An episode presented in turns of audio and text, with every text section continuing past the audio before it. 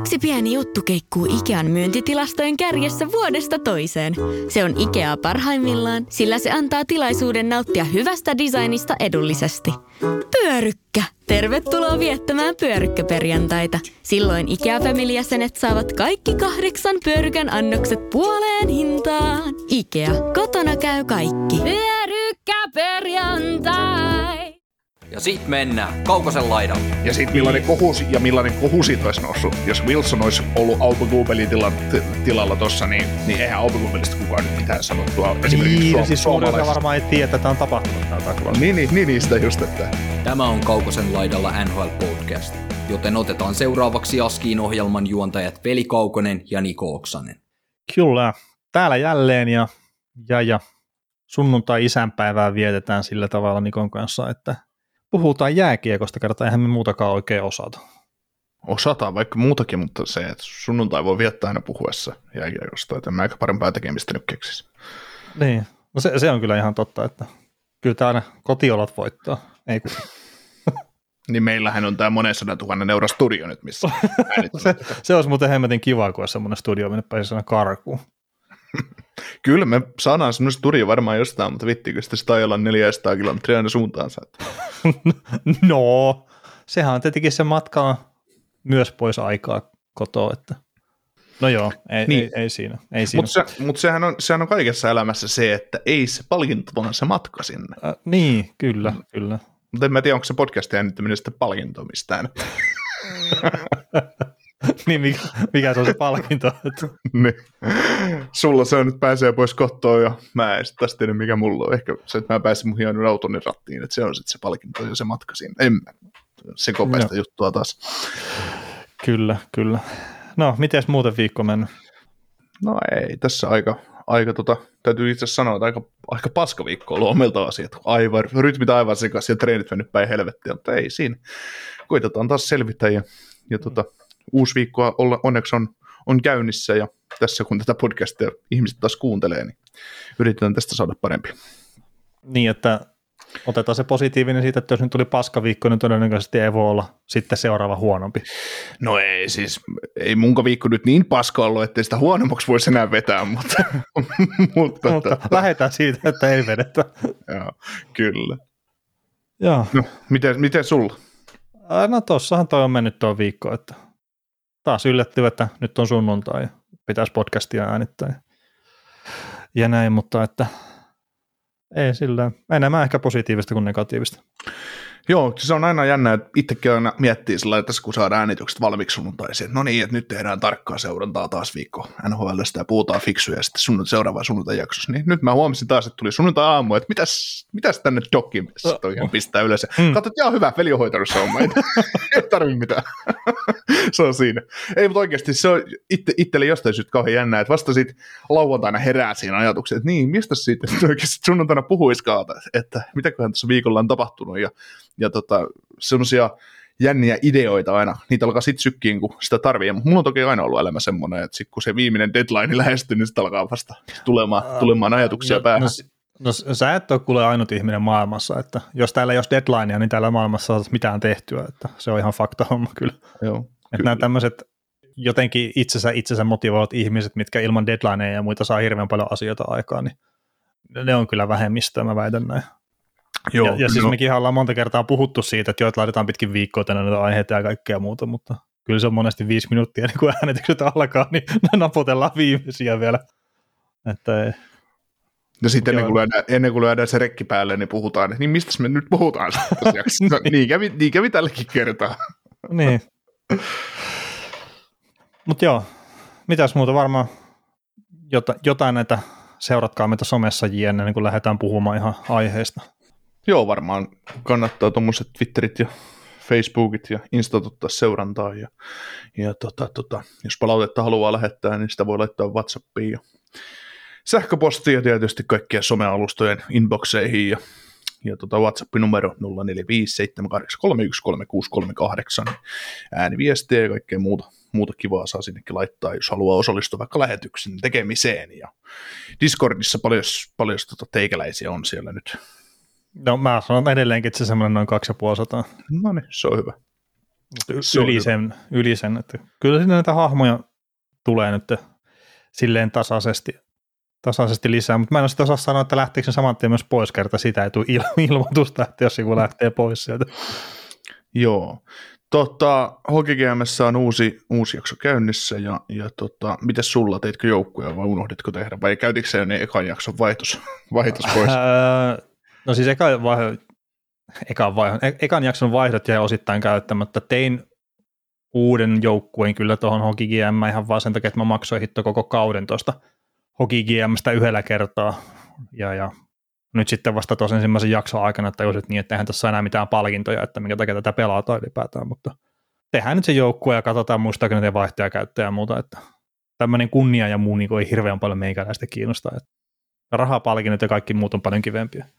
Aa, eikö HockeyGamessa enää sitten voi voittaa rahaa vai? No ei, ja siis tästä nyt voi tietenkin meidän lainsäätiölle pistää varmaan kiitoksen ja, ja näin, että kun se luokitellaan arpajaisiksi, jos siinä on palkintoja ja tässä on tämmöinen maksukin kuitenkin vielä osallistumisesta, niin ei sitten enää nykyään voi voittaa palkintoja tästäkään hommasta. Et kiitti vaan vitusti, kun olette tämänkin pelannut. Joo. Siitä meni monelta, monelta tota viihteet sitten sen jälkeen takia sivuun. Mutta onneksi on Jahu Fantasia. Siellä tota ainakin täyttä laukkaa joukkue, niin tekee hurjan määrän pisteitä koko ajan. Joo, ja siis tämä on niinku mun mielestä kaikkein hölmöintä, että HockeyGame, että sä maksat sitä edelleenkin vaikka sinne palkintoja. Sitten meillä on tämmöinen Yahoo, mikä on paljon monipuolisempi ja parempi mun mielestä managerointipeli. Tämä on ilmanen. Hmm. Tämä logiikka ei kohtaa kyllä tässä mulla. Että... Joo, ahnella on paskana loppu. niin, mutta joo, siis mullakin oli vaikea alkukaus Yahoossa, mutta että sitten on tullut pari voittoa. Tietenkin se alkoi Nikon kustannuksella ja... ja nyt sitten taisi käydä silleen, tässä on tietenkin yksi yö jäljellä vielä, mutta... Mä nostin Kid Kincaidin ja ää, mikähän Akira Smithin nostin itselleni maalle, että mä saan maalivahtipelit täyteen, niin saattoi olla silleen hyvät vedot, että ehkä tulee nyt tälläkin viikolla sitten voitto, mutta jännitellään vielä yksi yö sitten sitä. Ja sarjan johtajasta on tuossa nyt sitten voitto, niin se olisi kova päänahka kyllä. Oi, oi, oi. Se on hienoa. Onko se nyt kolme, nyt ei kun neljä viikkoa on taidettu nyt pelata Jahuuta sit, ja mä, neljä viikkoa pelattu, ja mä oon ainakin menettänyt mahdollisuuteni pudotuspelejä aivan täysin. Et se, että kuinka paljon mä otin sulta turpaa, niin sillä yhdellä viikolla, niin se katkaisi niinku selkärangan välittömästi. No niin. Vaikka voittoa tulee voiton perään tietysti koko ajan. Mutta niin sä oot voittanut pelkästään pelejä, paitsi se mua vastaan. niin, ei kyllä mä taisin ekallakin viikolla hävitä. Ei kun en, en mä muista, no ihan sama. Mulla. En mä edes välttämättä muista aina ottaa I R:stä pelaajia pois, mutta... Joo, mutta siis tuossa Jahussa, kun mennään sillä head, head-to-head-systeemillä, niin se, että jos sä häviät peli, niin se tietenkin pitää mahdollisimman pienillä numeroilla, että vaikka seitsemän kahdeksan tai jotain tämmöistä, jos se tappio tulee, niin se ei sitten niin paljon te kuoppaa sulle, mutta sitten jos sä otatkin jonkun seitsemäntoista yksi turpaan, niin sitten jo monta viikkoa joutuu sitten pelaamaan hyvin, että saa sen tasoteltua. Onko muuten Jahun tuossa N H L Fantasissa olemassa se pelimuoto, että pelataan voitosta, eli vaan voitot lasketaan voit, yksi voitto, yksi häviö tyyliin? Vai onko siis, se pelkästään siis toi? Mitä se tarkoittaa? Siis sillain, kun esimerkiksi N F L Fantasissa on tilanne se, että siellä pelataan totta kai niin kuin joka viikko on aina uusi match-up, mutta sitten siitä, että kuinka paljon sun pelaajat tuo sulle pisteitä, niin se vaan tuo sulle voiton tai tappion. Eli tässähän kun lasketaan Me, tässä N H L Fantasissa lasketaan mm. se, että kun sä voitat maaliluo, ma, ma, tehdyt maalit, niin se on sulle tavallaan kaksi pistettä aina. Ää, niin, se on semmoinen joku Rosseter-tyyppinen head-to-head. Niin, sillä lailla, että et, et, et kuinka monta viikkoa siitä kaudessa onkaan, että paljon, paljon tässäkin on nyt kaksikymmentä viikkoa vai montako, mm. montako sitä pelataan, että sulla on mahdollisuus, siinä on vähän niin kuin kaksikymmentä peliä, että sit sun kauden, kauden päättyessä sun saldo voi olla vaikka viisitoista viisi. Öö, siis... Mä nyt sanoisin, että ei ole, mutta toi, toi saattaa hyvinkin olla, että on kerta, mä oon aina vaan mennyt tällä pelimuodolla. Et mä oon joskus ollut semmoisessa, missä kerätään pisteet, mutta mun mielestä siinä ei pelata ketään vastaan ikinä millään viikolla. Joo. Ja mä en ole itse saanut mitään irti siitä, että jos kerätään niitä pisteitä sitten vaan sinne sarjataulukkoon ja sitten katsotaan kauden lopussa, että missä mennään. Joo, mä, meillä on esimerkiksi N F L:n puolella sillä lailla, että mulle, mulle sattuu esimerkiksi yksi koko kauden huonoin viikko, mitä on vaan voinut osa, osua, eli normaalisti mä oon saanut jotain sata neljäkymmentä pistettä per viikko mun joukkueelta, niin sitten yksi viikko se kyykkäsi oikein pahasti ja otti vaan seitsemänkymmentäkaksi pistettä, mutta sitten kun sen, sen viikon mun vastustaja otti seitsemänkymmentäyksi pistettä, niin se oli kiva voittaa pisteellä. Viime viikolla kävi taas toistepäin, että keräsi ihan hyvä piste, mutta kaveri voitti pisteellä. Mutta siitä tulee just se, että se yksi piste kääntää se sitten voitoksi tai tappioksi, ne on tietysti sitten isoja, että kun pelataan ensin runkosarjaa, ketkä pääsee playereihin pääsee. Ja niin. No, mutta siis samahan se on se kategorioissakin, että vaikka No jos sä oot niinku huonolla tuurilla, että sä oot toisiksi paraks kaikessa, mutta että se sun vastustaja on vaan paras kaikessa, niin sit se näyttää nollaa pistettä, mutta... Mm. Ja sitten se ihan todella paskalla viikollakin saattaa ottaa iso numerosta, jos se vastustaja vastaa, että sillä on vaan jotenkin vielä huonommat sitten mm. tuurit siinä viikolla. Että no se osittain kuitenkin, että vaikka niillä omilla vanilla ja kaikilla muilla, niin sillä on merkitystä, mutta se on osittain myös pientä tuuria sille, että miten ne matchupit sattuu viikoittain. Kyllä. Ottakaa hei YouTubessa vielä kanavaa seurantaa, että tota, tonnia me siellä tavoitellaan edelleen. Nyt on se reilu kuusisataaseitsemänkymmentä tilaajaa tällä hetkellä. Seuraava Saturday Night Live tai Pöhinä Live, mikä tämän, minkä sä nyt sitten heitit käsiin. Mä en edelläänkään muista sen nimeä. Koska niin... La, se oli lauantailla Pöhinä. No niin, siis... hemmeti hyvä. Sen. Ja tää on sieltä Discordissa on tää Pöhinä nyt jäänyt sitten vaan. No, niin tota, kolmas päivä joulukuuta silloin on minusta Wild vastaan jaksottelu ja live käynnistynyt topaan kello yhdeksäntoista. Seuraava divarisetti Metropolitanista kahdeskymmeneskolmas yhdestoista eli puolentoista viikon päästä tästä eteenpäin, kun kuuntelet, niin tehdään sitten tuollainen vastaavanlainen, kun oli Atlantin divisioonasta reilu viikko sitten. Ja Metropolitan, Metropolitan divisioon tasolla sitten. Joo. Joo. Kyllä, eli itä loppuun siinä. It- itä loppuun ihan sillä idealla, kun toi lännen kaksi joukkuetta tulee tuosta käsittelyyn kanssa sit heti perään, niin ei viitti käsitellä niitä ensin ja sitten omassa, oma, omassa divarisetissään mennä niihin joukkueisiin vaan. Niin, mutta ajattelin, miten paljon helpompaa se olisi ollut silleen, että no, et käykää kuuntelemaan se live. Me puhutaan siinä varmaan neljätoista muustakin lännen joukkueesta, että ah, niin, meillä kaksi yleensä riitä. Niin kyllä, ja toi live itse asiassa tuon divarisetin jälkeen, mutta joo. Näin, näin hyvin toimii ajatus. Kyllä. Mut. Mut. Uutisiin, uutisiin. Tota, pelikieltohommia, kun me lähdettiin tästä heti ensi, ensi alkuun sitten ottelee, että mitä on tullut. Kyllä. Matthew Tkachuk sai siitä huitasusta Jonathan Quickia tota, kypärään niin pari peliä ja sata tonnia sakkoa sitten siihen kylkeen. Joo. Ihan... Mielenkiintoinen. Täytyy, mä oon edelleenkin vähän sitä mieltä, että Quick myy kyllä aika hyvin sen. Mä en sitä sano, että Tkachukkin nyt olisi ehkä voinut jopa ihan tarkoituksellakin tehdä sitä, että se on vähän sen tyyppinen pelaaja, mutta kyllähän Quick myy ton aika hienosti kyllä myös. Joo, ihan hyvin se on pelannut sen iskun jälkeen tuon N H L:ssä, että ei sitä ainakaan ole haitannut. Niin.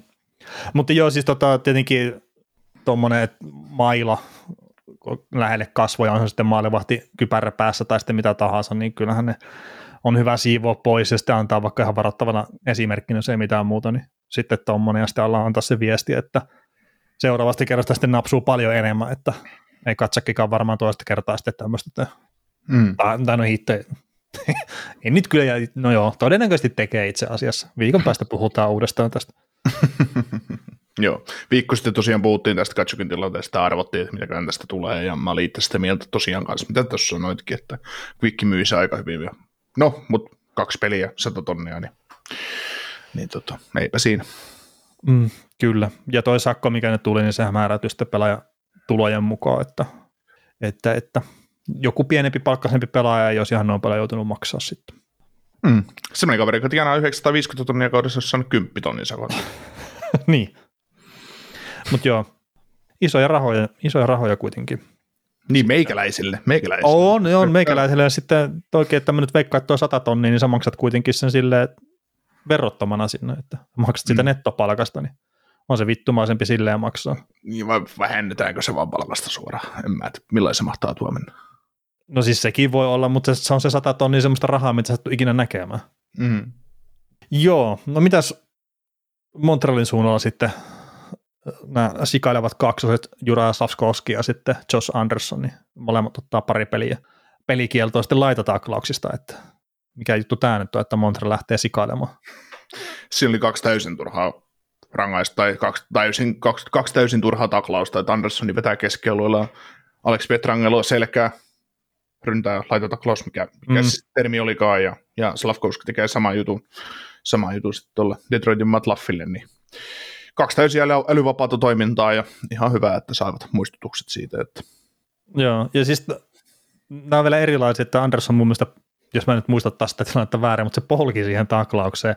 Ja sitten Slafkovský, niin mä en tiedä mitä se tekee, että millä planeetalla se elää, mutta se jotenkin vaan liukuu siihen ja sitten pelaaja tulee eteen, niin sillä pöf, heitetään se sinne kohti laitaa pääjällä. Ja sitten Laffikin on nyt kymmenestä kahteentoista viikkoon sivussa. Et se, sillä on ollut kovat pari viikkoa, että se saatti aikana kiekkoa päähän ja pelaston häkin kanssa ja olisiko nyt eka vai toka peli sitten ollut, kun otti sen häkin pois päästä, niin sitten Slafkovský käy täräyttää sen sinne laitaa pään päälle. Mutta rannevamma oli kuitenkin kyseessä, minkä takia se on poissa sitten. Että. Joo. Toi tota, juu, se Anderssonin tilanne taas, niin Pietrangelo oli keskellä ollut tosiaan kiekossa ja jostain syystä Andersson halusi mennä ajamaan sen kaveriin ja ajoi sitä aika, aika kovinkin selkään. Ja. Mm, siitä tuli pikku hulabalot myös. Juu, no ihan, ihan kuuluukin olla, että kyllä se nyt varmaan Vegasin jätkiä enemmän suututtaa, että Pietrangeloa mennään telomaan, kun taas se Detroitin jätkiä Matt Laffi, että kaveri nostettiin just A H L:stä ylös ja aha, sinne meni. No kerkässä se Laffi muutaman pelin pelasi siellä. Niin, niin. niin. Mutta ei, ei siis kauan paljon ole pelannut, mutta että se miten Laffi pelasi, mitä ainakin Detroitin pelejä, niin mä en olisi ihmetellyt yhtään, että siitä olisi tullut iso härdelli ihan vaan sen takia, että se, sillä on vähän semmoisia liimapelaajan elkeitä siinä, mitä se pelaa. Että jättää kyllä itsestään kaiken sinne kentälle. Mutta tota, joo, ihan, ihan hyvä, että molemmat sai pelikieltoa sitten kuitenkin ja muistutusta siitä, että ihan millä tahansa tavalla ei saa törmäillä tuolla kaukalossa. Ja tuossa tosiaan tuo palkkaero tulee esiin, että Josh Anderson niin vähän alle kuusikymmentä tonnia tuli tuota maksettavaa sitten ja Katsakilla oli reilu sata tonnia. Joo, mitäs toi Slafkovský sai, onko muistikuva? Siitä on, ei ole kyllä. Aikaa. Siitä on niin paljon aikaa sitten taklauksesta, että ei voi muistaa. Niin, ja sitten kun se pelaa sillä tulokas, tulokassopimuksella, niin mitä se on? Mutta sehän menee suhteessa. neljäkymmentä, niin... neljäkymmentäkolme dollaria. neljäkymmentäkolme dollaria. Itse asiassa me maksetaan sulle vähän siitä, että sä olet pelikieltoa. Mm. Joo. Mitäs sitten kaikista tuorein pelikielto ja tapahtuma, mitä tapahtui tuossa tota, loppuviikosta, loppuviikosta, niin Washington Capitals ja Tampa Bay Lightningin välissä ottelussa. Washington otti mukavan viisi yksi voiton ja, ja näin, ja sai, no Tampa oli aika tuhnu siinä pelissä, mutta tota, no, siinä oli, ottelussa, niin, aika tuhnu. niin, siinä ottelussa sitten toisen erän alussa niin Nicolas Ovechkin kävi, kävi vetämässä pimeästä kulmasta Cal Footia sitten suoraan kupoliin, ja siinä alkoi sitten pikku myllytkin sen jälkeen, ja mm. nosti sen tunnetason siinä pelissä kyllä ihan omalle luokalle, että se oli koko ajan liipasimessa, että koska lähtee, ja lopulta sitten kun peli oli jäljellä joku neljä minuuttia, niin oliko Tampalla seitsemän pelaajaa vaihtoehtoissa ja viisi kentällä, että mm. porukka oli joko loukkaantumisen takia sivussa tai muuten paljon lähtenyt suihkuun. Että. Joo, siinä tippui niitä pakkeja ainakin sitten, ne blokkaili kuteja, niin niitä tippui Sergatsevia ja sitten Cernakki. Cernakki. Niin Cernakki, no Cernakki yllättäen tosiaan, se otti nilkkaisen kudin ja Sergatsevilla mm. taisi tulla tuohon kyynärpään. Joo, ja vielä öö, Sergatsev taisi ottaa itse asiassa olkapäähän, tai no ei kun itse asiassa joo, siihen käsi, käsi varten otti aika ison lämärin Ovechkinilta taisi tulla vielä, ja Cernakilla taisi olla sama, ja sitten tuli vielä väärille puolelle jalkaa, että se osui tuonne akillesjänteen puolelle, tuonne pohkeeseen, niin ai, ai saatana, kun voi sattua, mutta tästä täytyy taas kyseenalaistaa sitä, että peli oli neljä yksi siinä vaiheessa, ja kaksi isoa tärkeitä pakkia, niin miksi ne menee blokkaamaan siinä vaiheessa vetoa? Niin, mä, niin, mä ymmärrän sen, että et pelataan loppuun asti peli tällä syllä syllää, mutta hei, runkosarjan peli numero viisitoista, sä oot hävinnyt sen pelin jo, ja se on Vasilevskin maalis, sä teet vaan, niin ihan sama tekeekö ne sen yhden maalis siinä vaihe- vaiheessa vai ei, mutta ah. Tota, no, nopeasti ennen kuin menee tuohon itse pelikieltoon ja muuta, niin toihan oli tosi erikoinen, just että siinä tuli se viiden minuutin jäähy, jäähy tosiaan Washingtonille, ja Tampa ei saanut mitään aikaan siinä, ja sitten tosiaan siinä tuli se ali, tai sen alivoiman jälkeen sitten tuli heti Sonny Milanon maaliin, sehän tavallaan käytännössä tappoi sen peli.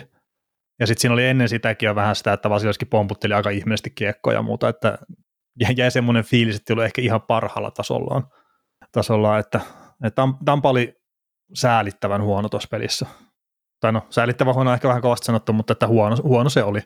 Niin, mutta... siis, niin siis mun mielestä oli vaan tehoton, koska si, siinä oli, kun Charovilla ja kumppaneilla oli vaikka kuin hemmetisti paikkoja, mistä ne ei lyönyt peliä siinä vaiheessa. Oli, ja siis Kemper oli hyvä maalilla. Mm, juu, juu, juu, juu torjui, mutta siis se, että mitä paikkoja, niin annapa toinen samanlainen peli tuommoiset paikat kuin Charoville ja Stamkosille ja kumppaneille, niin ei, ei ne toista kertaa putkeen myhli. Että. Ei, ei, ei.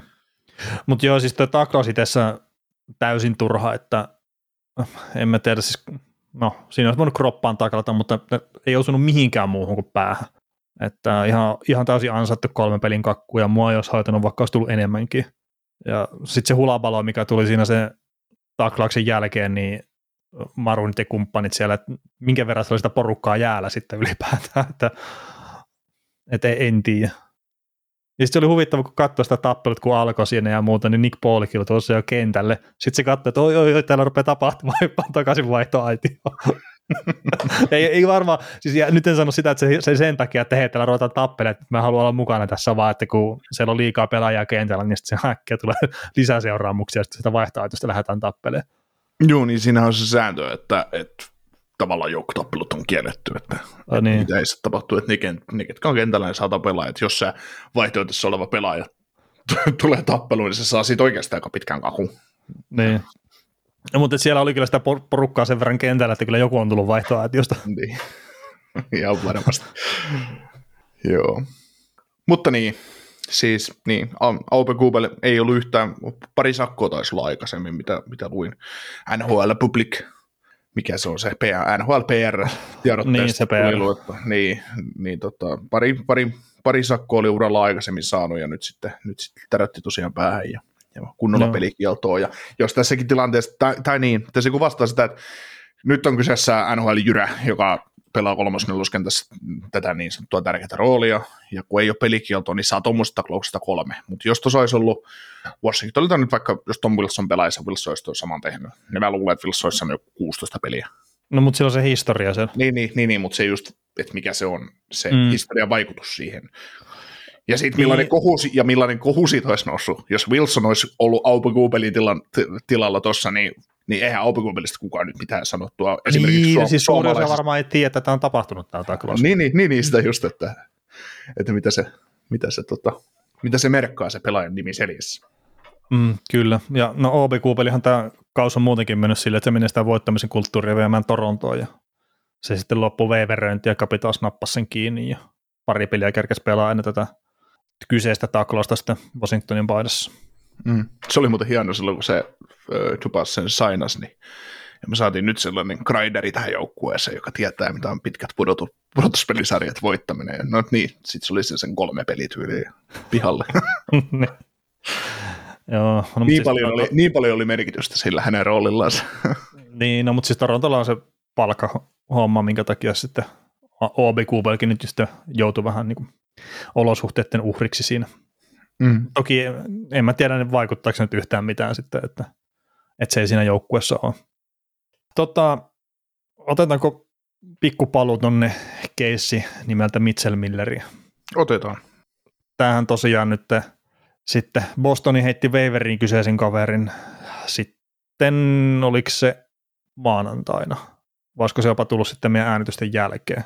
Mutta kuitenkin, että heitti waiveriä, ajatus oli varmaan, että tämä sopimus purettaisiin, kerta sitä nyt ei tällä hetkellä voi ostaa ulos, kerta mun ymmärtääkseni ulos, ulosostoikkuna ei ole auki, niin sitä ei voi ostaa ulos. Ja sitten, että pystyykö ne purkaa kanssa tätä sopimusta, niin sekin on vähän just niin ja näin, ja sitten jos ne haluaa purkaa sen sopimuksen, niin varmaan toi pelaajayhdistys sitten ottaa siihen kantaa, että on se hyvän maan mukaista tai ei, niin todennäköisesti niiden tarvitsee sitten suojella muidenkin tulevien pelaajien näitä mahdollisia sopimuspurkuja ja muita, että sen takia sitten tosiaan joutuvat sitten puolustamaan Mitchell Milleriä mahdollisesti, jos, jos sopimusta lähdetään purkamaan, ei yhteisymmärryksessä siis.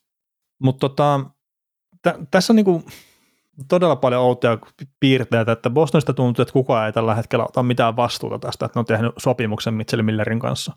Että ei Cam Neely eikä sitten kukaan Don Sweeney, vai mikä se on se G M siellä, kumpikaan ei ole oikein, että että tämä kaveri nyt on jostain sopimuksesta täällä, mutta kukaan ei tiedä, minkä takia. Että tämä on niinku se kuva, mikä mulle on jäänyt Bostonin touhusta.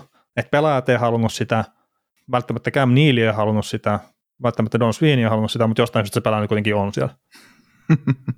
Että et mä en ymmärrä. Ja sitten yksi mystisimpiä, mikä tässä on, on näitä, niin tämä agentti, mikä on sitten ollut tässä mukana pyörimässä, niin hän on väittänyt esimerkiksi, että pelaaja ja uhri on ollut ystäviä. Niin sitten tämä uhri itsessään kyllä aika selkeästi se ilmoitti, että hän ei ole kyllä millään tavalla ollut missään kohtaa Mitchell Millerin ystävä, että häntä on kiusattu, häntä on hakattu jne koko kouluajan, että hän ei halua olla missään tekemissä tämän pelaajan kanssa. Ja sitten tämä kyseinen agentti, mikä nyt on, minkä nimeä olisi voinut ottaa ylös, mutta en ottanut jostain syystä, niin mä näin siitä sitten semmoisenkin Twitterissä viestin, että hän on kertonut, että kun hän on itse tummaihoinen agentti ja hän on paljon tehnyt Mitchell Millerin kanssa yhteistyötä ja kaikkea muuta, että, että hän tietää, miten hyvä ihminen Mitchell Miller on, niin itselle se ajatus vaan mikä tulee, ja mä en tiedä nyt, että saanko mä ajatella tällä tavalla, kertaa mä oon valkoinen lihaa syövä mies, mutta se ajatus mikä mulle tulee, niin se, että, että jos joku on tummaihoinen, niin se ei voi sillä pelkästään sitä jonkun toisen rasistista käytöstä ja muuta t- tavallaan niin kuin kuitata pois, että hän edustaa sitä kyseistä pelaajaa. Mutta tota, joo, onko Nikola mitään ajatuksia tähän vielä? No ei, siis muuta. Mä näin sen Twitterissä sen kirjeen tai sen kirjoituksen, mm. mikä se isä ja mikä sen pojan sukunimi nyt olikaan, mutta an- anteeksi nyt kaikille, niin, niin tota, siinä oli se kirjo- kirjoitus siitä, että mitä tämä Mitchell oli tehnyt hänelle silloin kouluaikoina mm. ja kaikkea muuta, niin semmoista, just semmoista järjestelmällistä nöyryyttämistä ja sitä, sitä tota, että istu pulpetin päälle, nouse pois siitä, että pese se, että se on saastainen, just tällaista, tämän tyylistä. Mm. Mitä mä nyt olin ymmärtävinä niistä tekstiä. Ja mulla ei sitä tekstiä tässä nyt ole, mutta lähinnä sitä, että kun itse muistaa, äh, kun on ala-astetta esimerkiksi käynyt silloin kaksituhattaluvun alussa, ja sä, sä oot käynyt seitsemäntoistasataa-luvulla sitä, mutta että aikaa, aikaa sillä on erilainen, mutta siitä oli itse helppo lukea siitä tekstistä, että hyvin pitkälti samanlaisia juttuja oli se kiusaaminen ollut tällä Millerillä tätä tätä, tätä Isaijaa Isaija kohtaa, mitä tota itselläkin muistaa, että miten, miten on esimerkiksi mua on kiusattu, taikka miten jotkut kiusaajat on kiusannut sellaisia, ketä, ketä on kiusattu, että just sellaista ää, jossain kohtaa mielistellään ja sitten lyödään niin paljon avarilla päähän, ehkä henkisesti ja ehkä myös fyysisesti, kun vaan ikinä pystyy. Mm. Että tavallaan, että vedetään lähemmäksi, sitten vedetään mattojalkoja alta ja kaikkea muuta, ja sitten se menee ihan ihan överiksi ja, ja näin, että semmoista tosi, tosi ikävää, ja sitten jos kääntää se vaikka nykypäivään vielä, että tietysti tästä Millerinkin tapauksesta on jo, on jo vuosia, mutta sitten se, että et kun nykyään kun some vaan yleistyy ja yleistyy koko ajan, niin mehän emme voi tietää, kuin raakaa noiden viisitoistavuotiaiden tai nuorempien keskuudessa se kiusaaminen oikeasti on. Mm.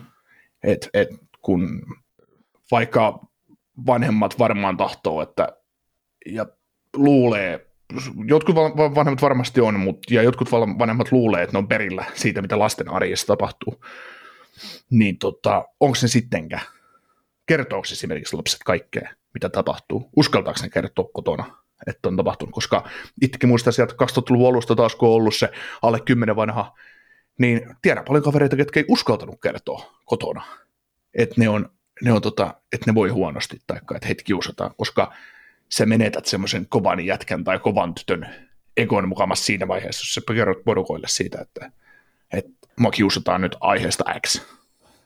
Niin, ja, ja siis tämä uhrin nimi on Isaija Mayer Grothers. Mm. Ma- mainitaan nyt tässä, että, että toi, ei ole jostain syystä jäänyt toi sukunimi mieleen, mutta siis tota, se, mitä itsekin muistaa just kouluajalta ja muita, että kun valitettavasti itselläkin on ollut sitä, että on kiusattu koulussa ja muuta, niin sitten jos sitä kertookin eteenpäin, niin se tota, me ei välttämättä niinkään vanhempien puolelta se reaktio on väärä, vaan sitten sieltä koulun puolelta, että ei ymmärretä ollenkaan sitä, että voidaan kiusata, se jopa täysin kielletään, tai mikä mä muistan, että oli se kaikkein paskin juttu silloin, kun sitä ensimmäisen kerran kertoo, niin se, että tuu tänne luokan eteen kertoa, ketkä sua kiusaa. Ja mä voin sanoa, että se ei loppunut siihen. Että, että no, noi on kyllä siis niinku todella raakoja. Ja just tossakin se ehkä, että ei, ei ole siellä Mitchell Millerin puolta, niin ei ole missään kohtaa. Mulle ei ole jäänyt sellainen kuva, että hän on oikeasti ollut pahoillaan siitä, mitä hän on tehnyt. Että sä, sä et missään Instagramissa yksityisviestillä pyydä anteeksi sitä, mitä sä teet.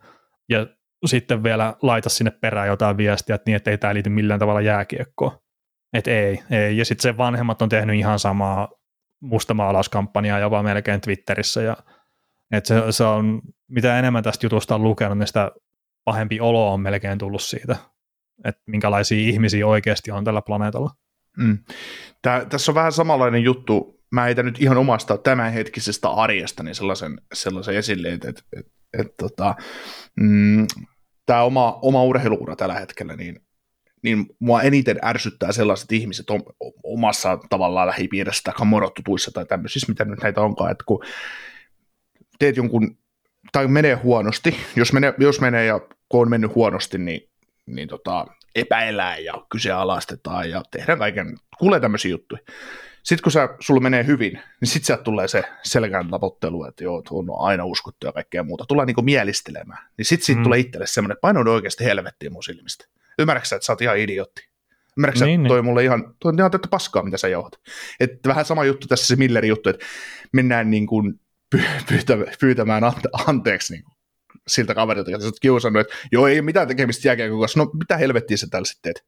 Niin eikä siis se, että hän on tehnyt tosi nuorana, neljätoistavuotiaana se jutun, ja hän on saanut mm. tuomit ja kaikki siitä tässä, mikä nuorten oikeus se nyt onkaan sitten, mutta että hänet on tuomittu niistä tekemisistä. Mm.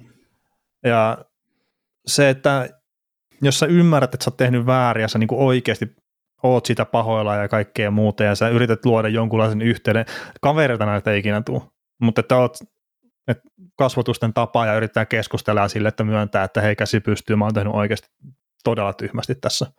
Että mä en pysty ikinä pyytämään sitä sulta anteeksi, mutta että mä yritän nyt jollain tavalla. Niin se on se askel oikeaan suuntaan, mutta kun mitään sen tyyppistä tässä ei oikeasti niin kuin tunnu olevan tällä hetkellä. Mm. Ja siis tossakin, että itse jos olisin nyt vaikka Millerin saappaissa, niin tota, mä ehkä lähestyisin hänen sitä tilannetta näin, että et menis, että nyt on tilanne se, että, että tota, se mitä olen sulle nuorena tehnyt, niin on syvist, syvästi pahollani. Että joko se nyt sitten riittää siihen, että se puhdistaa tätä ilmaa nyt jotenkin, tai sitten se ei riitä, mutta lähti sitä ajattelemaan sitä kautta, ja sitten, että et kerro tapa, miten ikinä pystyn asiaa korvaamaan, niin mä yritän järjestää sen asian. Mm. Jos siihen on jotain tapaa, miten vähän pystyisin korvaamaan sitä tuskaa, mitä on sulla aiheuttanut. Eli tätä kautta, koska pit- asioita ei saa niinku tekemättömäksi kuitenkaan. Ei, ei saakaan, ja siis se mitä, no ne, ne joita on kiusattu koulussa, kun niitä on niin eri tasoisia, öö, mitä kaikkea tapahtuu tuossa valitettavasti elämän varrella, mutta että kun ne on semmoisia asioita, mitkä vaikuttaa sun koko loppuelämään. Että niitä kantaa mukanaan, ne, se itseluottamukseen ja ihan kaikkeen vaikuttaa todella paljon. Ja just tämä Isaija, niin se joutuu kantaa sitä koko loppuelämänsä mukanaan. Ja se saattaa tulla ihan todella oudossa kohti sitten esiin taas se, että, että mitä Mitchell Miller on tehnyt hänelle. Että missä kohtaa se nostaa päätä ja se sitten se ei pysty toimimaan sillä tavalla, kun sitten ihminen, joka ei ole kokenut niitä asioita, niin toimisi sitten ehkä siinä kohtaa. Mutta tota, joo, ei, ei niitä siis, asioita ei saa tekemättömiksi, se on ihan fakta, mutta et sitten just, että jos tässä nyt on vähän niin kuin rahaa haistettu, että pääsee tekemään jääkiekolla isoa tiliä ja muuta, ja nyt sen takia sitten vähän näennäisesti pyritään pahoittelemaan ja kaikkea muuta, niin ei, ei sekään ole oikein. No ei siis, eikä tässä, mä väitän, että Millerille ei mitään muuta tarkoitusta kuin se, että saisi vaan se sopimukset, että pääsisi tekemään rahaa, koska vaikuttaa niin ylimieliseltä kusipäältä. No niin, mutta tota, mainitaan nyt tässä kohtaa sitten niin toi Montreal Canadiensin Logan Mailloux, jolla oli tämä vähän toisen tyyppinen kohu naiseen liittyen, Niin, niin hän ei myöskään tällä hetkellä sitten saa pelaa N H L:ssä, että Montreal on tehnyt sen kanssa sopimuksen, mutta toi Gary Bettman antoi aika selkeän viestin, että tällä hetkellä hän ei ole pelikelpoinen ja ei sitten taas tiedetä, että missä kohtaa tulee olemaan ja kaikkea muuta. Ja nämä kaikki viittaa siihen, että N H L pyrkii kiilottaa omaa kilpeään, ja siis nyt mä en halua olla negatiivinen tässä vaan, mutta että ne haluaa antaa ulospäin semmoisen kuvan, että ne ottaa kovan linjan tämmöiseen niin kuin selkeästi typeryyksiin, että mitä pelaajat on tehnyt jopa ennen N H L-uraansa, ja sitten etenkin sen tekee uraa aikana jotakin. Kerta nämä kaikki vaikuttaa sitten taas siihen, että minkälaisia sponsorisopimuksia tämä sarja tulee saamaan ja minkälaista firmoilta.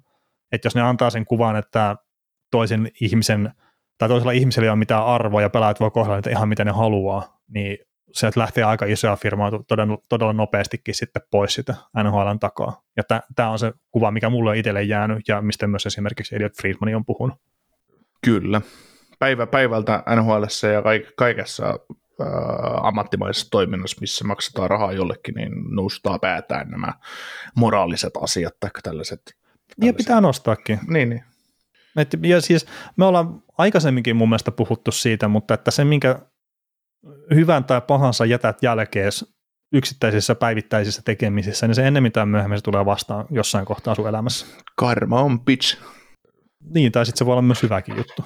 Mm-hmm. Ja siis t- tässä nyt on ihan turha missään, kun silleen niin kuin liikaa hurskastella tai muuta. Mä oon itse tehnyt paskoja juttuja elämässä ja mä oon pahoillani niistä myöskin silleen, mutta että kyllä mä niin kuin en, enemmän pyrin elää sillä tavalla, että, että mä, mä en hirveän paljon palaa näitä siltoja jälkeen. Mutta tota, joo, tämä on ikävä tapaus ja valitettavasti tämä ei ole varmaan viimeinen kerta, kun tästä, tästä kuullaan, mutta mä luulen, että ää, meidän osaltani tämä Mitchell Miller-keissi on silleen ää, taputeltu, jos nyt ei mitään uutta ja todella ihmeellistä tässä tuu sitten vastaan. Kyllä. Mennään Edmontoniin.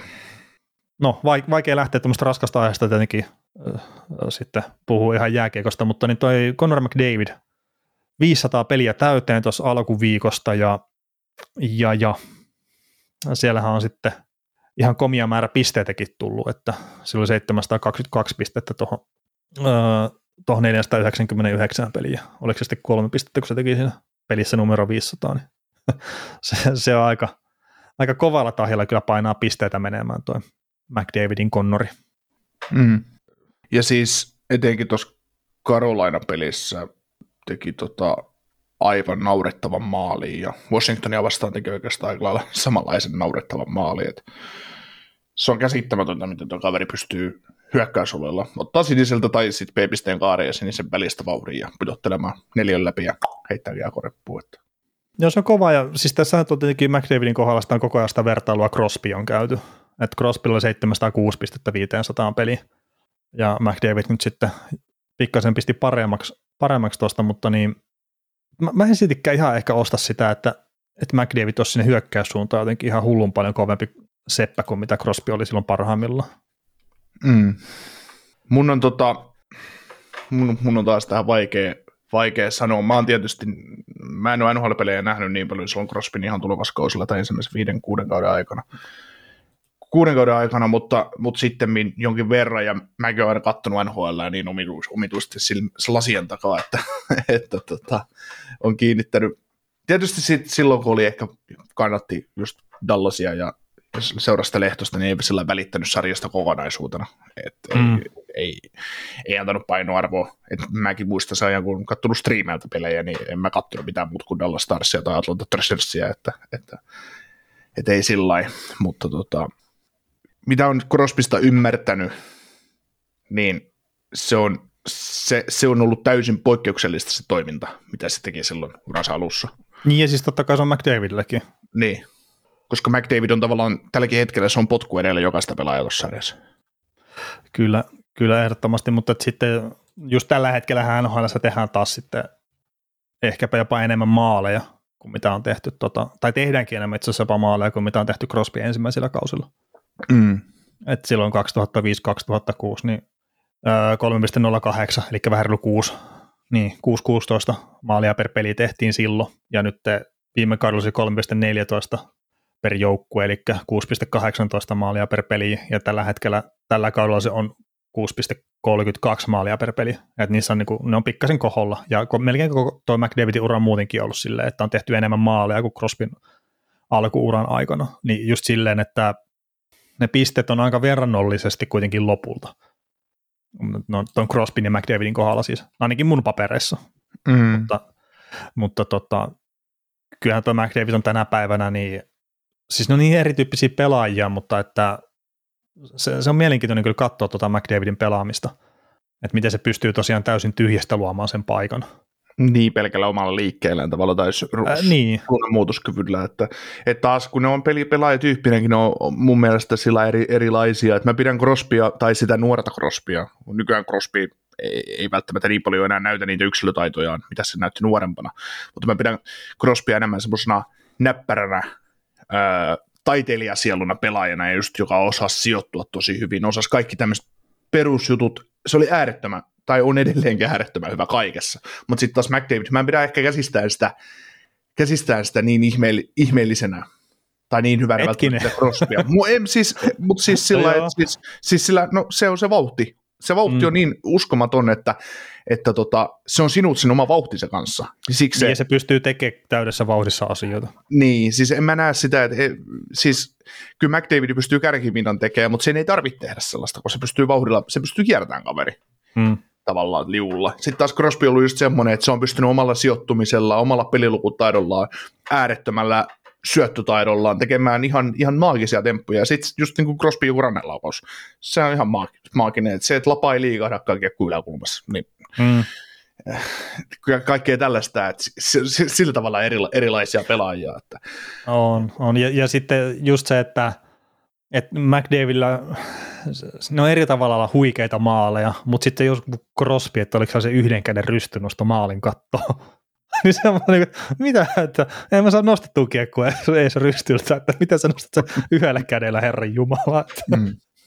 Siinä on syy, minkä takia toinen tekee podcastia ja toinen puhuu siitä. Ah, niin jo. Tai toinen, tai, siis toinen pelaa N H L:ssä ja toinen puhuu siitä, niin siinä ah, niin, on se ero. On, on, joo. Niin, toi ei ole kyllä pelkästään se ainoa ero. Että, ei, ei välttämättä. Mutta toinen osaa ottaa luistisuudet pois, kun hyppää jäälle ja toinen ei. Mutta tota... Mutta sitten hei, palataan tuohon viisisataa, Crosby viisisataa ensimmäiseen peliin. Kuinka paljon hän kärsi loukkaantumisesta siinä aikana?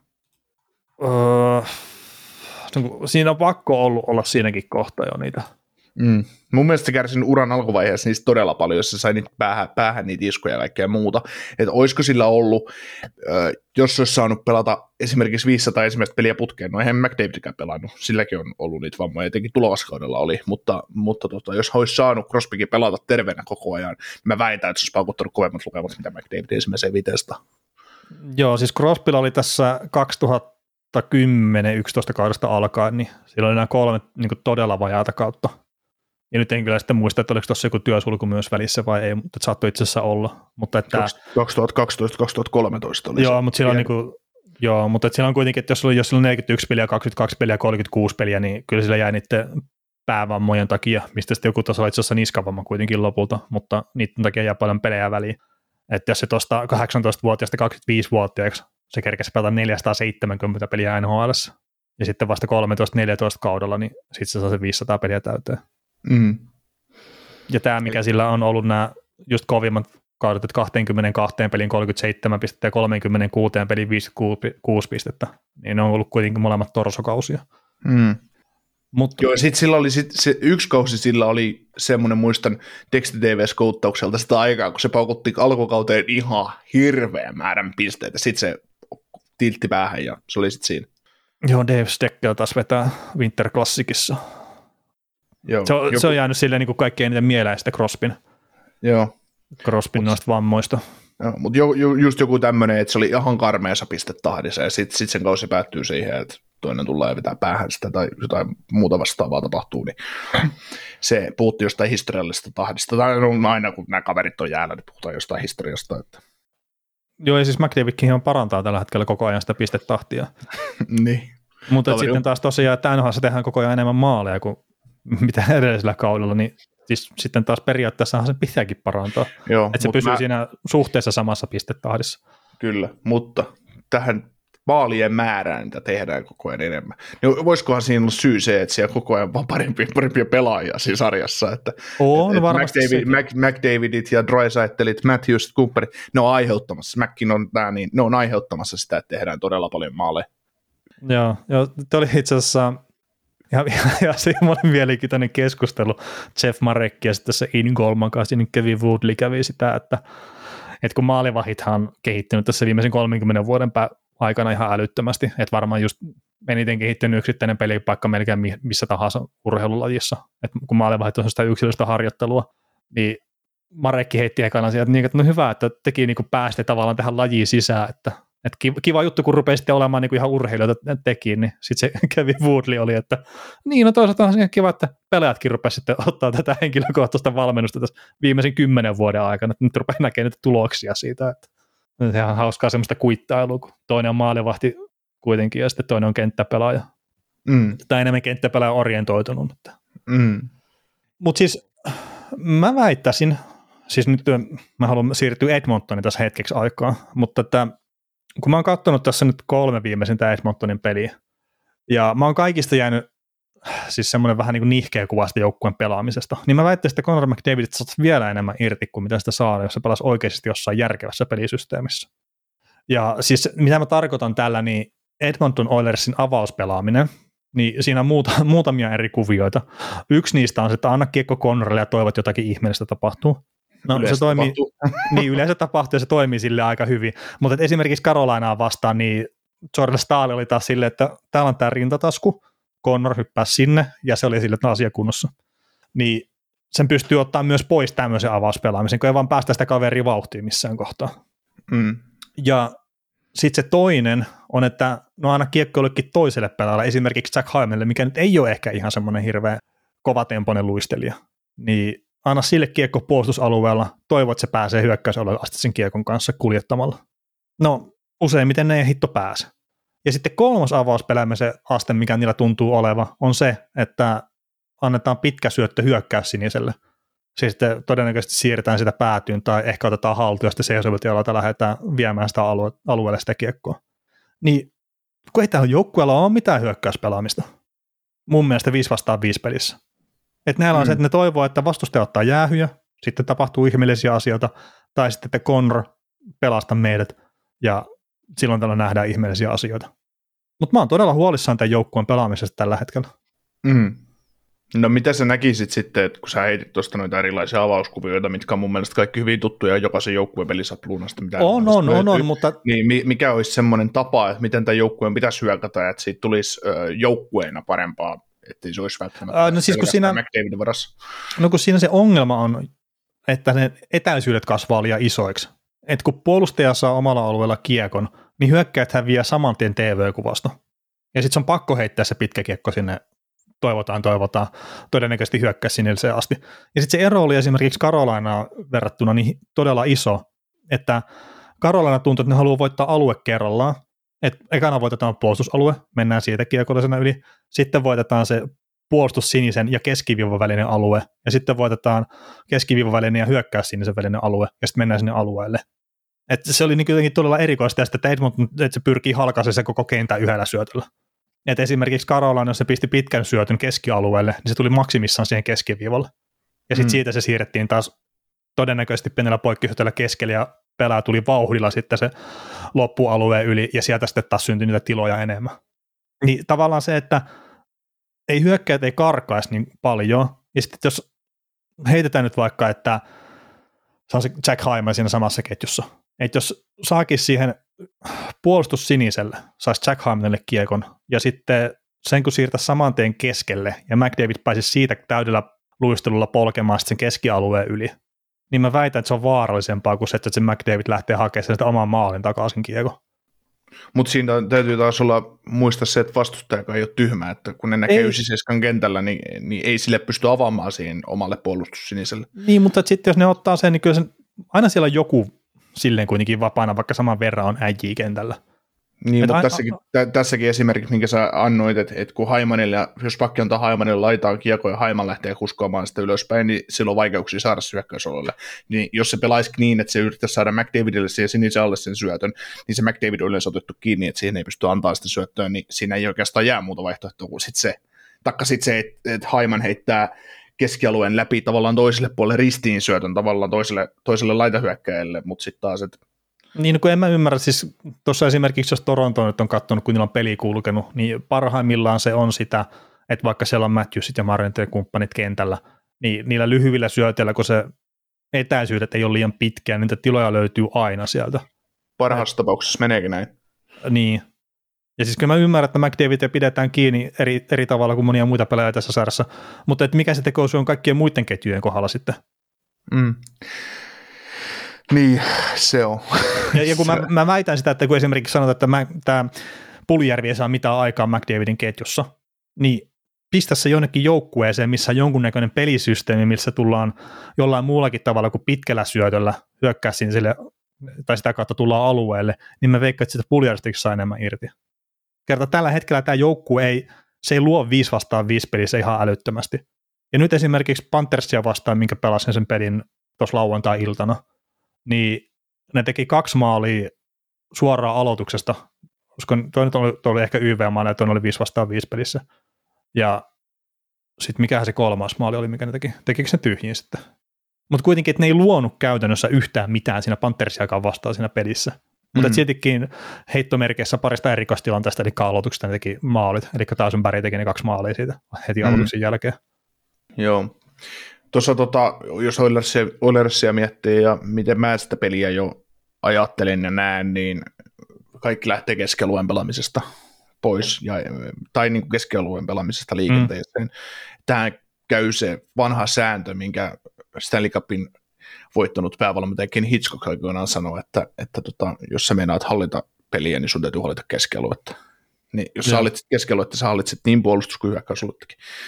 Ja se just, että onko, onko Oilers kiekottomana tarpeeksi hyvä joukkue, koska mm. et, et, et, tavallaan, että jos sä pystyt, jos sä pystyt kiekottomana tukkimaan esimerkiksi keskusta keskialueen ja vielä oma alueen keskustan, niin vastustaja, sä pystyt eliminoimaan vastustajan tekopaikoista ja sä pääset nopeammin kääntämään mahdollisesti peliä. Mutta sitten, että jos Oilers, Oilersinkin tilanteessa, mä oon nähnyt monta kertaa tuon saman keissin, että että et niin välttämättä pääse omista yhtään mihinkään, paitsi sitten kun yhdeksänseiska tulee jäällä.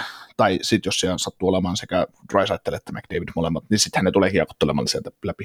Ja sitten taas tästä just päästään siihen, että äh, vaikka mä pidän Darnell Nursesta äh, kokonaisvaltaisesti, pidän häntä hyvänä puolustajana, ja siitä palkka-asiasta voidaan aina keskustella, että no ei ole yhdestä pilkku yhdestä viiteen vai yhdestä pilkku kahteen miljoonan pakki, mutta sitten jos ajattelee yleensä tota, joukkueen puolustusta, niin sehän ei ole riittävän kiekollinen yksinkertaisesti. Et Evan Bouchard on hyvä, hyvä kiekollinen puolustaja, mutta, mutta riittääkö hänelle sitä taitoa esimerkiksi murtaa omalla pelaamisellaan karvausta, ja samalta Isonmeriltä voidaan kysyä, pystyykö hän siihen niin hyvin.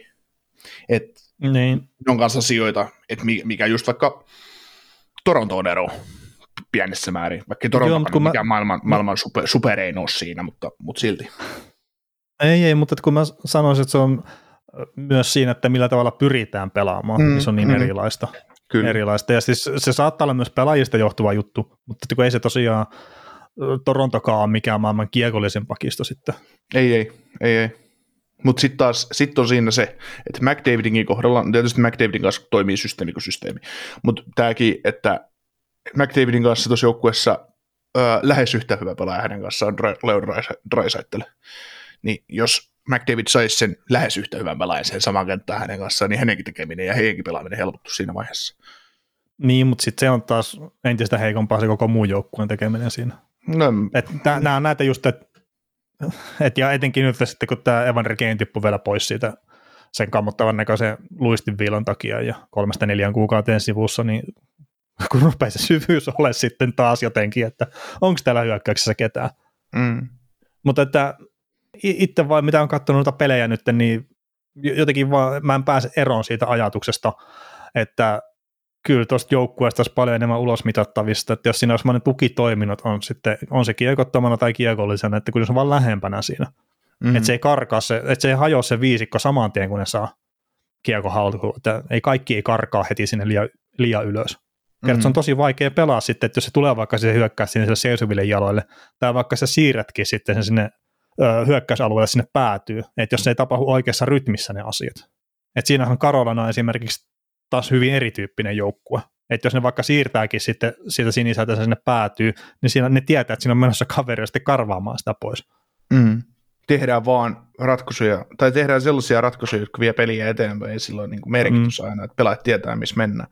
Mutta se, se erottaa aina hyvät ja huonot joukkueet toisista, että hyvillä joukkueilla pitää se viisikko ja viisikko ja huonolla joukkueella se ei kestää. Että, että tässäkin, tässäkin, no ei se ole väärin sanottu, kun Oilersista puhutaan, että se on McDavidin joukkue ihan puhtaasti, että taas tämä legendaarinen ota McDavid tästä pois tästä jengestä, niin mitä siitä jää jäljellä?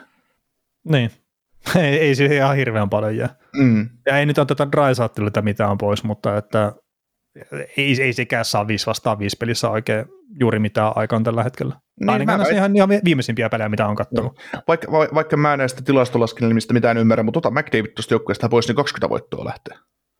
Se voi hyvinkin olla. Niin, siis taas kolmekymmentä voiton joukkue tämä Oilers siinä vaiheessa. Mut, ja, ja siis sanotaan nyt vielä se, että sitten taas siinä kohtaa, kun ne pääsee sinne alueelle, ja sitten kun siellä on sitä Draisaitlilta ja McDavidia ja kumppaneita, niin sittenhän ne on vaarallisia. Ja sitten on ylivoimalla, ne on vaarallisia. Mutta että kun jotenkin vaan, että mä en pääse sitä ajatuksesta eroa, että nämä, nämä voisi olla niin paljon parempia tällä nykyiselläkin pappolla. No ois, vois, vois, totta kai. Tota, me Crosbysta puhuttiin jonkun verran tuossa, niin sekin sai tuommoisen jonkunnäköisen ää, merkkipallon täyteen kuin yhdeksänsataa syöttöä uralla, mikä, mikä on myös aika paljon, paljon itse asiassa.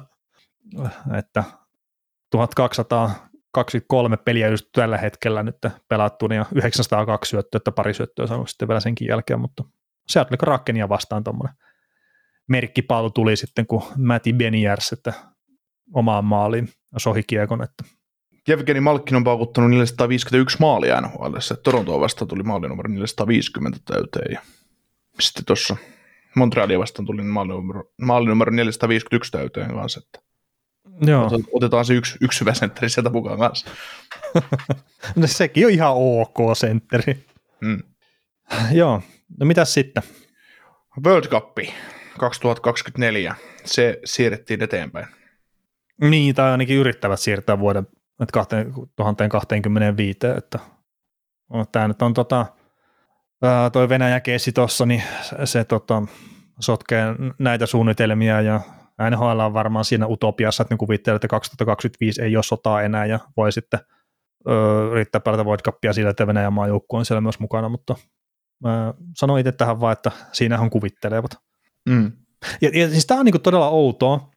Että jos toi Mitchell Millerin kanssa ja sitten Logan Mailloun kanssa otetaan todella tiukka kanta, että ei tämmöisiä pelaajia ei missään nimessä nyt tällä hetkellä ei voi ottaa N H L. Mutta sitten N H L World Cup, kyllä siellä on Venäjä oltava mukana, ei me voida muuten pelata sitä. se on, no se on se, että World Cup tulee enemmän rahaa noille kuin tota, Logan Mailloun no, jo, on ja sekin, tota, mutta Mitchell Miller ja, ja tota, se on se moraali just aina, että, että niin, mikä no, on mutta tärkeää heille ja mikä niille ei ole tärkeää. Tai sillä mutta tämä joku kaksituhattakolmekymmentä sitten varmaan katsellaan sitä World Cupia. Mm. Että jos se nyt on siitä kiinni. Mm. Ja siis tässä nyt on paskamainen tilanne myös se, että tässä on N H L ja N H L pelaajyhdistys tekee yhdessä sitä duuniton eteen ja tuossa pelaa aika paljon kuitenkin sitten Venäjän kansalaisuudella olevia pelaajia tuossa sarjassa. Niin sille joo, jonkunnäköistä ymmärrystä löytyy, mutta että sitten taas toisaalta ei löydy minkäännäköistä. Mm. Niin, ja sitten se on taas sit se, että me ollaan Euroopassa, ja meille tuo Venäjä, Venäjä ja Ukraina väliset touhut, niin ne on, ne on tota, lähempänä, ja ne on enemmän otsikoissa, ja Yhdysvalloissa, Kanadassa, niin kun Kanadassa sitä on varmaan vähän pyöritelläänkin, nyt Yhdysvalloissa se on vaan se, se on ihan sama asia kuin Jenkkien touhut tuo Lähi-idässä, että se on kaukana. Niin, siis kaukana että se on, ja Ja etenkin varmaan Jenkkien puolella se vaan tuntuu, tuntuu siltä, että ei, ei, ei ole mitään merkitystä millään. Mm. Niin ja niin, niillä on, niillä on omiakin murheita. Niin sanotusti, että, on että, varmasti. Tota, se, siis mä väitän ihan ja joka paikassa on omia murheita. Niin, niin, niin, mutta siis se just, että et, et niilläkin on siinä oma, omat, omat juttuunsa, niin Venäjällä on omat juttuunsa ja näin, ja, näin että se on, se on just sitä, että mutta on toi niinku mora- moraalisesti tuntuu niin tyhmältä, että, että tota, mä enkä sitten miksei nyt voi sit suoraan sanoa tuota World Cupin kohdalla, että joo, et ei voida järjestää, että me halutaan Venäjä mukaan, että sitten kun Venäjän tilanne on rauhoittunut, niin blä blä blä, pidetään sitten. Mm.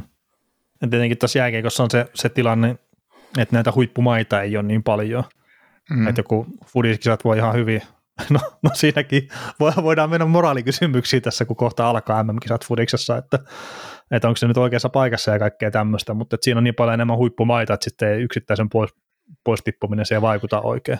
Mm. Mieti, koska raha näissä määrit, määrittelee sitä touhua, niin luin tuossa just, että Suomi, Suomi teki totta viime vuoden M M-kisoilla kolmetoista miljoonaa voit, tai Suomen jääkiekkoliitto. Niin mieti, kuinka paljon joku N H L tekee tämmöisellä World Cupilla rahaa.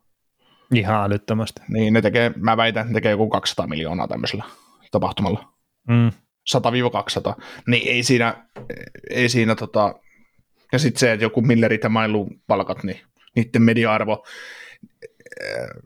tai niin kuin, vaikka ne tois, tai niin, ne tekee tämmöisen, tämmöisen jutun, niin se on semmoista hyvää mielentoimintaa, ja näytetään, että joo, joo, ja tällaista, ja kiva, kiva juttu, että, tai tämä nyt täytyy tehdä näin.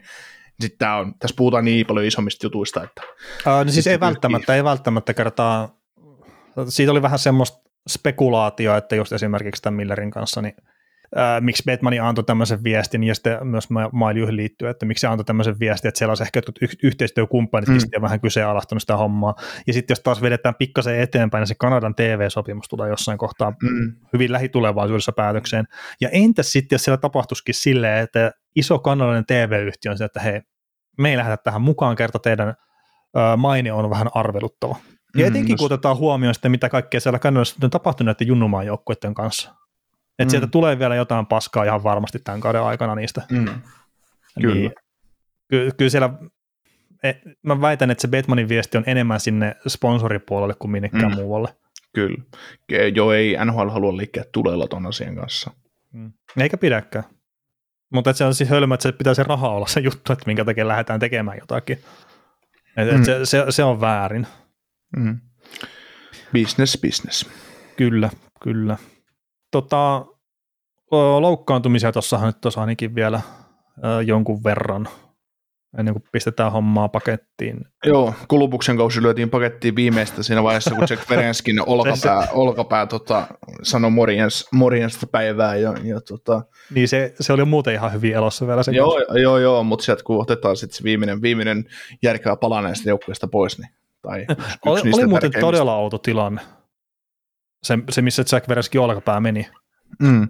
Meni Koneknia, Koneknia taklaamaan ja tota, Konekni vähän väisti sitä ja sitten silleen vähän hassun näköisesti kohti laitaa ja se oli siinä. Hmm. Mutta se on just, että miten pienistä jutuista saattaa joskus vaan tapahtua sitten jotain tuommoista aika isoakin vahinkoa. Mm.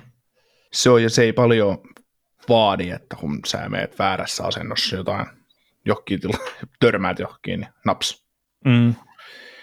Kyllä. Eikö, siltä, eikö tuolta revennyt joku Labrum Torn vai mikä olkapää? Mä en... Joo, olkapäässä siinä siis joku. Ja... No, kausi ohi. Yksinkertaisuudessa. Niin, ja samassa pelissä Nick Blankenburg niin tipahti myös. Ja, ja, ja. Sillä oli murtuma jalassa. Olisiko näin ollut?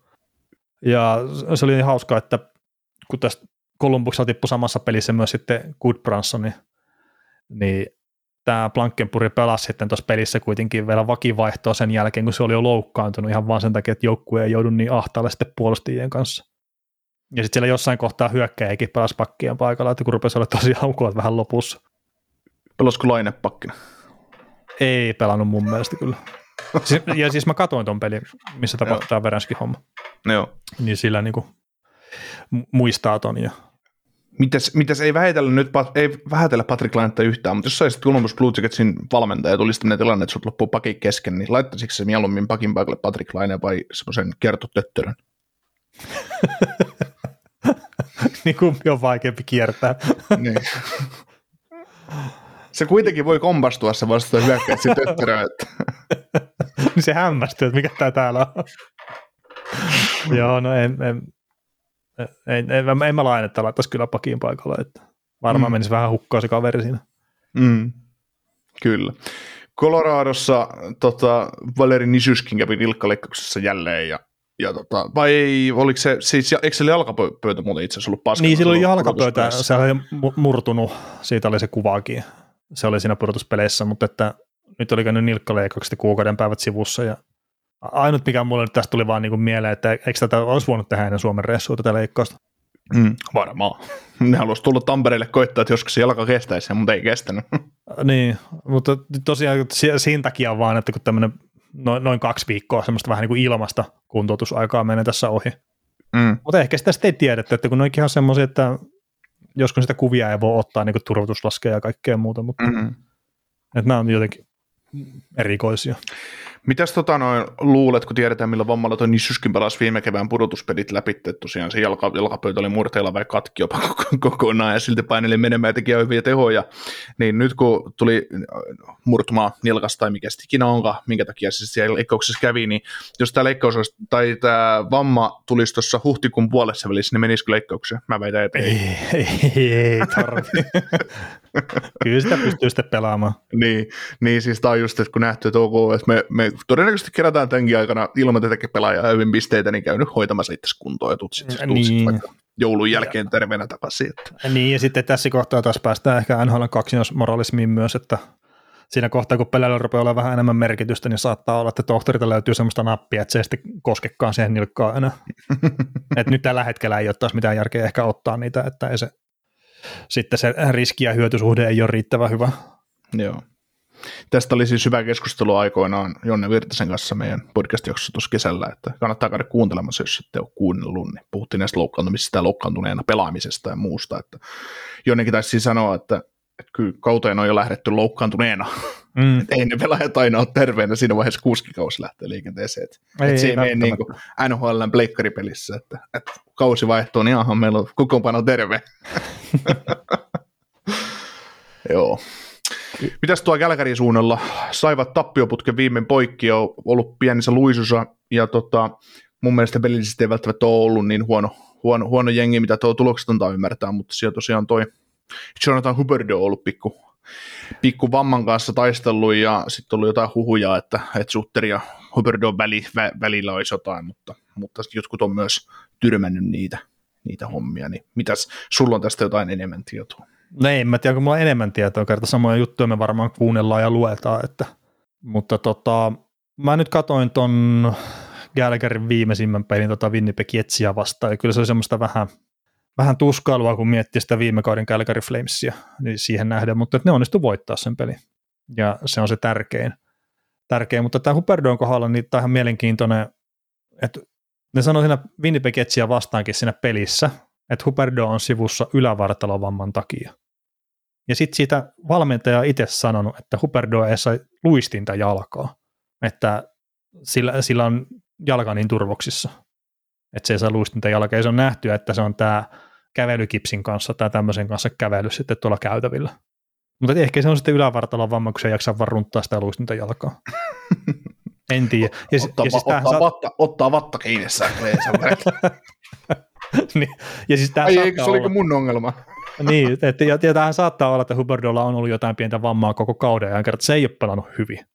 Ei, ei missään nimessä. Ja koko Calgary Flames, että niiden puolustuspelaaminen on kärsinyt silleen, että on sitten, puhutaan maaliodottamasta tai sitten ihan puhtaasti ma- päästetyistä maaleista, niin ne on molemmat on korkeammalla kuin viime kaudella. Että puolustuspelaaminen ei ole sillä tasolla, mitä se oli parhaimmillaan. Ja osa on varmaan siitä, että sieltä lähti N H L:n paras ykkösketju, tai no kaksi kolmasosaa lähti siitä pois, niin sitten ne ei pidä kiekkoa yhtä paljon hallussa yksinkertaisesti peleissä kuin mitä ne piti silloin aikanaan. Mm. Ja sitten Nazem Kadri, uusi pelaaja, Jonathan Huberdeau, uusi pelaaja, Mackenzie Viigor, uusi pelaaja, että siinä isoihin rolleihin tulee uusia kavereita, niin se ottaa kyllä aikansa, että toi lähtee pyöriä sitten toi homma kunnolla. Mm.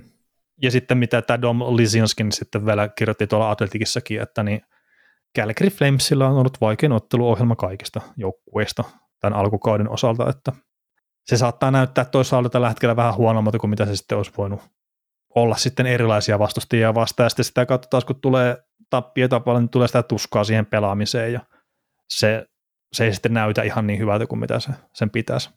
Mm. Mutta mut se yksi juttu, mistä niinku, tätä Calgary Flamesia on, että käyty läpi aika monessa podcastissa, mitä mäkin kuuntelen, ja yksi, mitä sitten puhuttiin, olisiko se sitten ollut videokästi, mitä mä kuuntelin, siinä sitten sanottiin sitä, että puolustusalueella yllättävän paljon saa poikkisyöttäjä heitellä tällä hetkellä Flamesin, Flamesin peleissä, että ei ollut viime kaudella hirveän tuttua se, että pääset vaan taimerata vetelee siinä kohti Markströmiä, ja se oli kyllä tuossa Winnipeg Jetsiäkin vastaan, että sieltä se toinen maali, Duboskasen teki sen maalin, niin se tuli kyllä silleen, että sai puttaa tyhjiin, ja sitten Markström otti yhden semmoisen ihan Dominik Hasek-maisen tuulimyllytorjunnan siinä, just tommoseen poikkisyöttöhommaan ja muuta. Että, että ehkä se on se puolustuspelaamisen pakettikin sitten vähän levällään tuossa Kälkärillä, mutta mä kyllä itse uskon, että tämä joukkue tulee täältä vielä. Joo, niin sama, sama mulla, mutta ei, ei, ei pitäisi olla hirveitä epäilyksiä, että etteikö tämä joukkue nyt loppukautta kohden niin voittaisi taas enemmän kuin häviäisi. Niin. Mutta toi Sutter ja Huberdeau-hommakin, niin toi Huberdeau kävi joku aika sitten pelistä hetken aikaa pois, ja sitten lehti, tämä niin lehdistötilaisuudessa kysyttiin sitten Sutterilta tilaa, että, että mikä homma, että kun Huberdeau kävi sivussa, niin sitten Sutteri yritti varmaan olla hauska kaveri, niin heitti tämmöisen, että no ehkä se kävi paskalla tai jotain tämmöistä, et eihän tiedä. Ja sitten mä, mä oon aikaisemminkin tästä just Sutterin kommentoinnista niin kuin maininnut, mutta nyt ehkä vähän eri kulmalla, mutta toi tommonen, että yrittää olla hauska joka tilanteessa, niin se jossain kohtaa saattaa kyllä ampua itsensä myös jalkaa. Että kun se ei sovi ihan joka ikiseen kohtaan sitten yrittää letkautella, vaikka se on se niin kuin hyvän tahtoinen huumorinheitto ja muuta, mutta et sitten jossain kohtaa se saattaa olla, että se pelaaja tai sitten kuka tahansa toinen ihminen onkaan, että se ottaa se aika pahalla. Että kun siinä ei välttämättä ole se ymmärrys ihan täysin mukana, että mitä se toinen tarkoittaa sillä. Ja mä oon itse oppinut tämän elämässä kantapään kautta, ehkä toivottavasti nyt jollain tasolla ainakin, niin silleen ehkä vähän pistää, tai omaan korvaan silleen pisti se Sutterin kommentti. Ja sitten kun joukkueella menee huonosti vielä, niin että, että mitä se tarkoittaa sillä. Mm. Mutta joo, en ole Calgary Flamesista itse huolissaan, että ne voitti ihan hyvän Jetsin tuossa kuitenkin nyt. Ja sitten pitäisi helpottaa tässä, niin.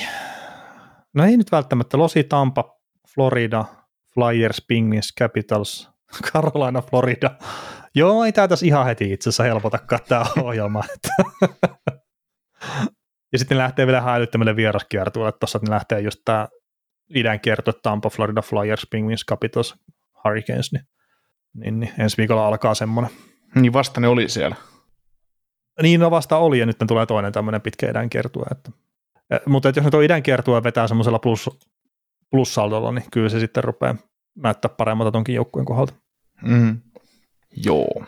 Mutta olisiko meidän tota, maanantai heittäisi? Ehkä se rupeaa maanantai olemaan tässä. Ja, tota, isot kiinnokset ja hei, keskiviikkona niin jatketaan suomalaisilla ja sitten kysymyksillä.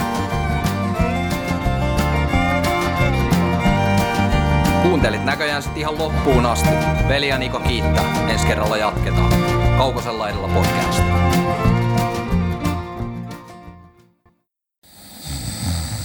Nukkuvatko rahasi käyttötilillä? Laita ylimääräinen varallisuus kasvamaan korkoa. Big Bankin säästötili on helppo ja joustava tapa säästää. Voit tallettaa ja nostaa rahaa säästötililtäsi ilman kuluja tai rajoituksia. Tarjoamme nyt uusille Big Bankin asiakkaille säästötilin kolme pilkku yhdeksänkymmentä prosentin korolla kolmeksi kuukaudeksi. Tarjous on voimassa toukokuun ajan. Avaa säästötili osoitteessa bigbank piste fi. Yksi pieni juttu keikkuu Ikean myyntitilastojen kärjessä vuodesta toiseen. Se on Ikeaa parhaimmillaan, sillä se antaa tilaisuuden nauttia hyvästä designista edullisesti. Pyörykkä! Tervetuloa viettämään pyörykkäperjantaita. Silloin Ikea-familjan jäsenet saavat kaikki kahdeksan pyörykän annokset puoleen hintaan. Ikea, kotona käy kaikki. Pyörykkäperjantai!